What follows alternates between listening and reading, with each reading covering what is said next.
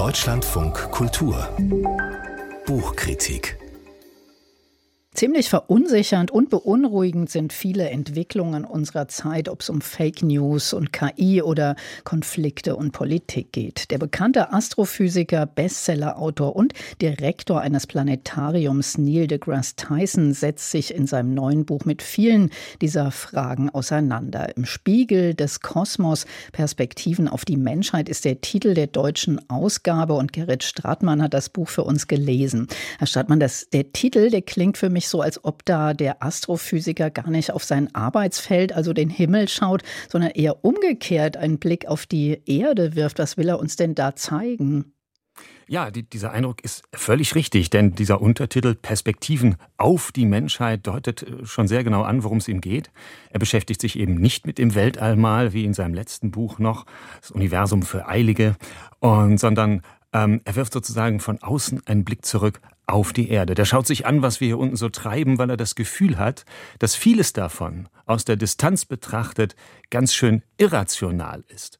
Und das nimmt er eben zum Anlass, um mit seinem Buch eigentlich dafür zu werben, der wissenschaftlichen Denkweise, der wissenschaftlichen Methode auch und den Einsichten, die die Wissenschaft gewonnen hat, in unseren Diskursen und Entscheidungen mehr Gewicht zu geben. Denn das tun wir seiner Ansicht nach immer noch viel zu wenig. Also hält er uns so ein bisschen den Spiegel vor und was bekommen wir denn da dann seiner Ansicht nach in diesem Spiegel zu sehen?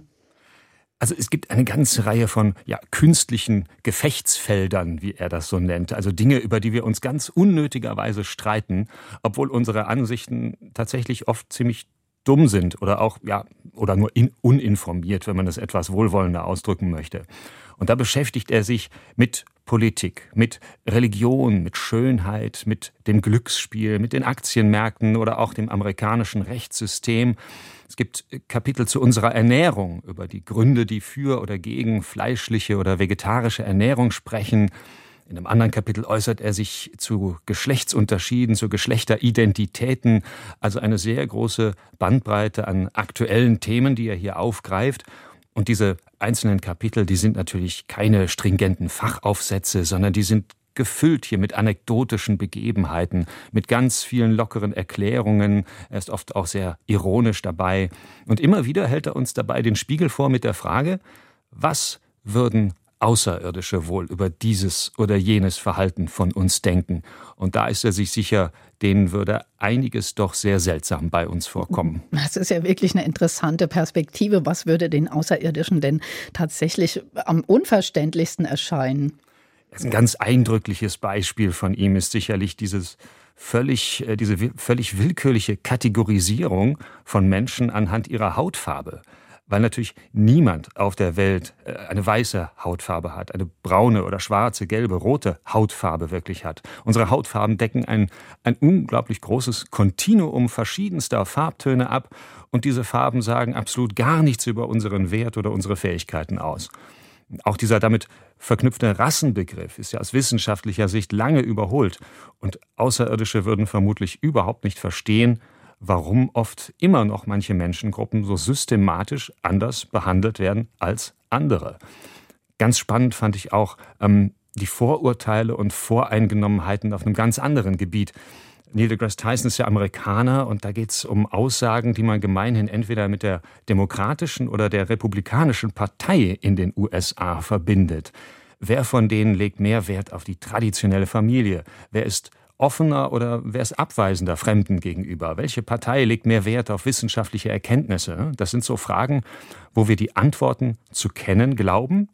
Aber wenn man sich mal manche Daten anschaut, wie Neil deGrasse Tyson das in seinem Buch beispielhaft macht, dann ist man doch hier und da überrascht, was dabei herauskommt.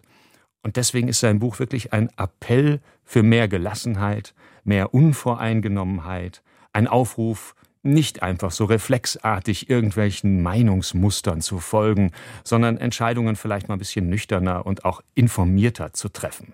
Also auch rationaler, aufgeklärter, mit mehr Verstand offenbar. Ähm, sagt er denn auch was dazu, ob wir überhaupt dazu fähig sind? Denn daran hat man ja gerade in letzter Zeit manchmal so seine Zweifel. Ja, das thematisiert Tyson jetzt nicht so gesondert in seinem Buch, was natürlich heißt, dass er auf jeden Fall davon ausgeht, dass wir dazu fähig sind, uns auch tatsächlich anders zu verhalten. Das ehrt ihn, damit ehrt er uns alle. Aber ja, natürlich kann man sich fragen, ob dieser Wunsch, wir möchten uns doch alle ein bisschen mehr an objektiven Wahrheiten orientieren, vielleicht auch etwas mehr Demut an den Tag legen, ob das nicht auch etwas naiv ist. Die Geschichte hat gezeigt, dass wir uns schwer damit tun, liebgewonnene Vorurteile abzulegen, unser Handeln dann dem anzupassen, was wir auch wissenschaftlich gesichert wissen können. Tyson ist davon auf jeden Fall überzeugt, dass das gut für uns wäre. Und diese Hoffnung, dass wir uns das Leben dadurch vielleicht auch etwas einfacher machen könnten, wenn wir uns an das halten, was wahr ist.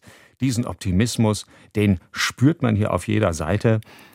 Manche seiner Ausführungen wirken sicherlich auch etwas provokant, aber ich fand das auch sehr lohnenswert, sich damit zu konfrontieren und könnte mir vorstellen, dass das Buch für viele Leserinnen spannende Herausforderungen oder auch Überraschungen bereithält.